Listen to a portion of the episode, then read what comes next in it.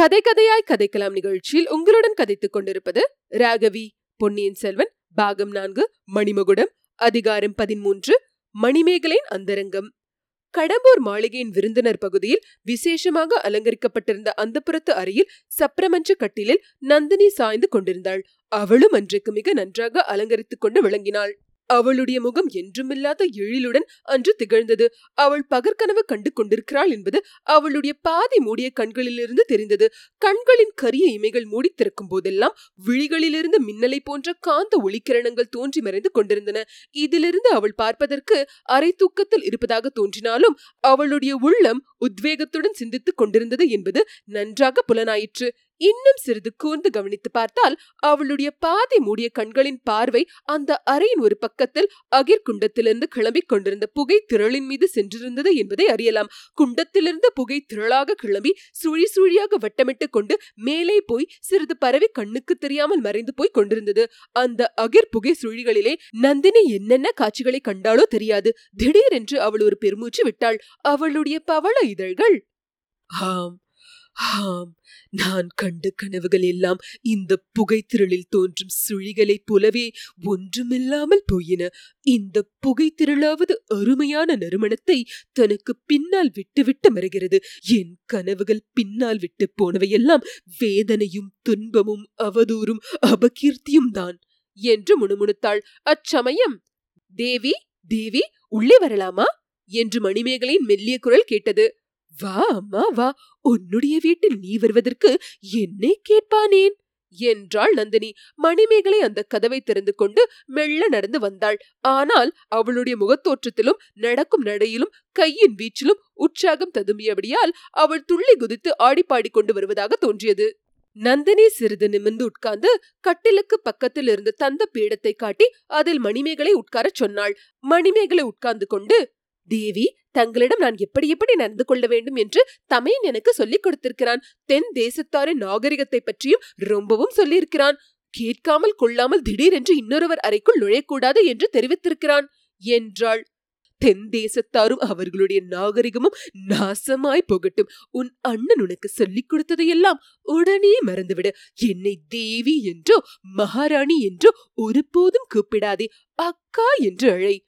அக்கா அக்கா அடிக்கடி உங்களிடம் நான் வந்து தொந்தரவு செய்வது உங்களுக்கு கஷ்டமா இருக்கிறது அல்லவா நீ அடிக்கடி வந்து தொந்தரவு செய்வது எனக்கு கஷ்டமாய்த்தான் இருக்கும். என்னை விட்டு போகாமல் இங்கேயே இருந்து விட்டாயானால் ஒரு தொந்தரவும் இராது என்று கூறி நந்தினி புன்னகை புரிந்தாள். அந்த புன்னகையில் சொக்கி போன மணிமேகலை சற்று நேரம் நந்தினியின் முகத்தையே பார்த்து கொண்டிருந்து விட்டு தங்களை போன்ற அழகியை நான் பார்த்ததே இல்லை. சித்திரங்களிலே கூட பார்த்ததில்லை என்று சொன்னாள். பெண்ணே நீ வேறு என் மீது மோகம் கொண்டு விடாதே. ஏற்கனவே நான் ஒரு மாய மோகினி என்பதாக ஊரெல்லாம் பேச்சாய் இருக்கிறது என் பக்கத்தில் வரும் ஆண் பிள்ளைகளை மயக்கி விடுகிறேன் என்று என்னை பற்றி அவதூறு பேசுகிறார்கள். அக்கா அப்படி யாராவது அவதூறு பேசுவது என் காதல் மட்டும் விழுந்தால் அவர்களுடைய நாக்கை ஒட்ட அறுத்துவிட்டுத்தான் மறுக்காரியம் பார்ப்பேன். என்றாள் மணிமேகலை. ஊராரை குற்றம் சொல்வதில் பயனில்லை. மணிமேகலை நான் குழுவரை கல்யாணம் செய்து கொண்டிருக்கிறேன் அல்லவா? அதனால் அப்படித்தான் பேசுவார்கள். மணிமேகலையின் முகம் சுருங்கிற்று. ஆமாம் அது நினைத்தால் எனக்கு கூட வருத்தமாகத்தான் இருக்கிறது. என் தமையனும் சொல்லி சொல்லி வருத்தப்பட்டான். அதற்காக ஒருவரை பற்றி கண்டபடி அவதூறு பேசலாமா என்ன?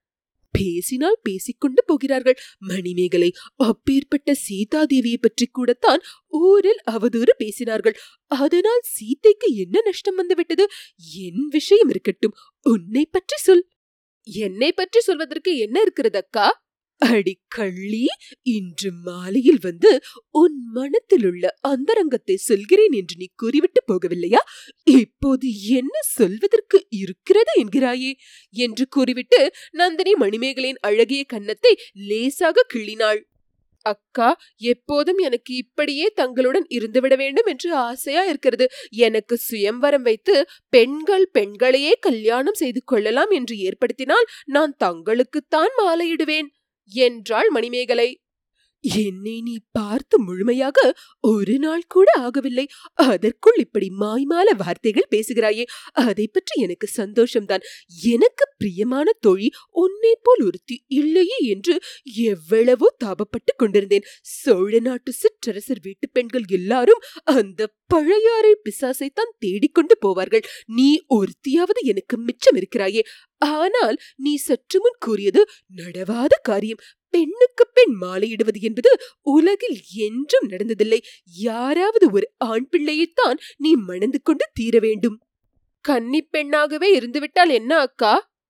முடியாது கண்ணே முடியாது. கன்னி பெண்ணாயிருக்க இந்த உலகம் விடவே விடாது. உன் அம்மாவும் அப்பாவும் விடமாட்டார்கள். உன் தமையனும் விடமாட்டான். யாராவது ஒரு ஆண் பிள்ளையின் கழுத்தில் உன்னை கட்டிவிட்டால்தான் அவர்களது மனது நிம்மதி அடையும். அப்படி நீ கல்யாணம் செய்து கொள்வது என்று ஏற்பட்டால் யாரை மணந்து கொள்ள பிரியப்படுகிறாய்? சொல்லு. பேரை குறிப்பிட்டு கேளுங்கள் அக்கா. சொல்லுகிறேன். சரி சரி. அப்படியே கேட்கிறேன். சிவபக்தியில் சிறந்த மதுராந்தக தேவரை மணந்து கொள்ள விரும்புகிறாயா? அல்லது வீர தீர பராக்கிரமங்கள் மிகுந்த ஆதித்த கரிகாலருக்கு மாலையிட பிரியப்படுகிறாயா? திடீரென்று மணிமேகலை எதையோ நினைத்துக் கொண்டவள் போல் கலகலவென்று வாய்விட்டு சிரித்தாள். ஏன் சிரிக்கிறாய் மணிமேகலை? நான் பரிகாசம் செய்கிறேன் என்று எண்ணிக்கொண்டாயா? இந்த விஷயத்தை முடிவு செய்வதற்காகவே என்னை உன் தமையன் இங்கே முக்கியமாக வர சொன்னான். இன்னும் சற்று நேரத்தில் கரிகாலர் இங்கே வந்துவிடக்கூடும் உன் தமையனும் வந்துவிடுவான் உன் அந்தரங்கத்தை அறிந்து செல்லுவதாக அவனுக்கு நான் வாக்கு கொடுத்திருக்கிறேன். என்றாள் நந்தினி. என் அந்தரங்கம் இன்னதென்று எனக்கே தெரியவில்லையே அக்கா. நான் என்ன செய்யட்டும்? எதற்காக சிரித்தாய்? அதையாவது சொல். என்று கேட்டாள் நந்தினி. மதுராந்தகர் பெயரை சொன்னதும் ஒரு விஷயம் ஞாபகத்துக்கு வந்தது. நாலு மாதத்துக்கு முன்பு அவர் இந்த வீட்டுக்கு ஒரு தடவை வந்திருந்தார். தாங்கள் வழக்கமாக வரும் மூடு பல்லக்கில் ஏறிக்கொண்டு ஒருவரும் பார்க்காமல் திரை போட்டுக் கொண்டு வந்தார். அந்த புறத்தில் எங்களுக்கு இந்த ரகசியம் தெரியாது. தாங்கள் தான் வந்திருக்கிறீர்கள் என்று எண்ணிக்கொண்டிருந்தோம் பழுவூர் ராணி ஏன் அந்த புறத்துக்கு வரவில்லை என்று ஒருவரை ஒருவர் கேட்டுக்கொண்டிருந்தோம் ஹக்கா பெண்களை பெண்கள் கல்யாணம் செய்து கொள்ள முடியாது என்று சற்று முன் சொன்னீர்கள் அல்லவா மதுராந்தகரை நான் மணந்து கொள்வது ஒரு பெண்ணை மனம் புரிந்து கொள்வது போலத்தான். நந்தினி புன்னகை புரிந்து ஆம் மதுராந்தகரை நீ விரும்ப மாட்டாய் என்று தான் நானும் நினைத்தேன். உன் அண்ணனிடமும் சொன்னேன். மதுராந்தக தேவர் முன்னமே என் மைத்துனர் மகளை மணந்து கொண்டிருக்கிறார். அவள் ரொம்ப அகம்பாவக்காரி. அவளுடன் உன்னால் ஒரு நாள் கூட வாழ்க்கை நடத்த முடியாது. அப்படியானால் இளவரசர் கரிகாலரிடம் நீ மனத்தை செலுத்திவிட்டாய் என்று சொல்லு. என்றாள் நந்தினி. அப்படியும் சொல்ல மாட்டேன் அக்கா. அவரை நான் பார்த்ததே இல்லை. எப்படி என் மனம் அவரிடம் சென்றிருக்க முடியும்? அடியே ராஜகுலத்து பெண்கள் பார்த்துவிட்டுத்தான் மனத்தை செலுத்துவது என்பது உண்டா? கதைகளிலும் காவியங்களிலும் சித்திரங்களை பார்த்துவிட்டும் கீர்த்திகளை கேட்டுவிட்டும் காதல் கொண்ட பெண்களை பற்றி நீ அறிந்ததில்லையா? ஆமாம் அறிந்திருக்கிறேன். ஆதித்த கரிகாலர் வீராதி வீரர் என்றும் உலகமெல்லாம் அவர் புகழ் பரவி இருக்கிறதென்றும் அறிந்திருக்கிறேன். ஹக்கா வீரபாண்டியனுடைய தலையை ஆதித்த கரிகாலர் ஒரே வெட்டில் வெட்டி விட்டாராமே அது உண்மையா? நந்தினியின் முகம் அச்சமயம் எவ்வளவு பயங்கரமாக மாறியது என்பதை மணிமேகலை கவனிக்கவில்லை. நந்தினி சில வினாடி நேரம் வேறு பக்கம் பார்த்து கொண்டு விட்டு திரும்பினாள். அதற்குள் அவள் முகம் பழையபடி பார்ப்போரை மயக்கும் மோகன வசீகரத்துடன் விளங்கியது. மணிமேகலை ஒருவருடைய தலையை ஒரே வெட்டில் வெட்டிவிடுவது பெரிய வீரம் என்று கருதுகிறாயா? அது பயங்கர அசுரத்தனம் அல்லவா என்றாள். நீங்கள் சொல்வது எனக்கு விளங்கவில்லை அக்கா. பகைவனின் தலையை வெட்டுவது வீரமில்லையா? அது எப்படி அசுரத்தனமாகும்? இந்த மாதிரி யோசனை செய்து பார். உனக்கு ரொம்ப வேண்டியவன் ஒருவனை அவனுடைய பகைவன் தலையை வெட்ட வருகிறான் என்று வைத்துக்கொள். உன் தமையனை எண்ணிக்கொள். அல்லது நீ மனம் செய்து கொள்ள உத்தேசித்திருக்கும் காதலன் ஒருவன் இருப்பதாக நினைத்துக்கொள். அவன் காயம் பட்டு படுத்த படுக்கையாக கிடக்கும்போது இன்னொருவன் அவனுடைய பகைவன் கத்தியை ஓங்கிக் கொண்டு தலையை வெட்ட வருகிறான் என்று எண்ணிக்கொள். அப்படி வெட்ட வருகிறவனுடைய வீரத்தை நீ மெச்சி பாராட்டுவாயா? என்று கேட்டால் பழுவூர் ராணி. மணிமேகலை சற்று யோசித்துவிட்டு அக்கா மிக விசித்திரமான கேள்வி நீங்கள் கேட்கிறீர்கள். ஆயினும் எனக்கு தோன்றும் மறுமொழியே சொல்கிறேன். அத்தகைய நிலைமை எனக்கு ஏற்பட்டால் நான் சும்மா பார்த்து கொண்டிருக்க மாட்டேன். கொல்ல வருகிறவனுடைய கையிலிருந்து கத்தியை பிடுங்கி அவனை நான் குத்தி கொன்று விடுவேன் என்றாள். நந்தினி மணிமேகலையை ஆர்வத்துடன் கட்டி தழுவிக் கொண்டாள். என் கண்ணே நல்ல மறுமொழி சொன்னாய். இவ்வளவு புத்திசாலியாகிய உனக்கு நல்ல கணவன் வாய்க்க வேண்டுமே என்று எனக்கு கவலையாயிருக்கிறது.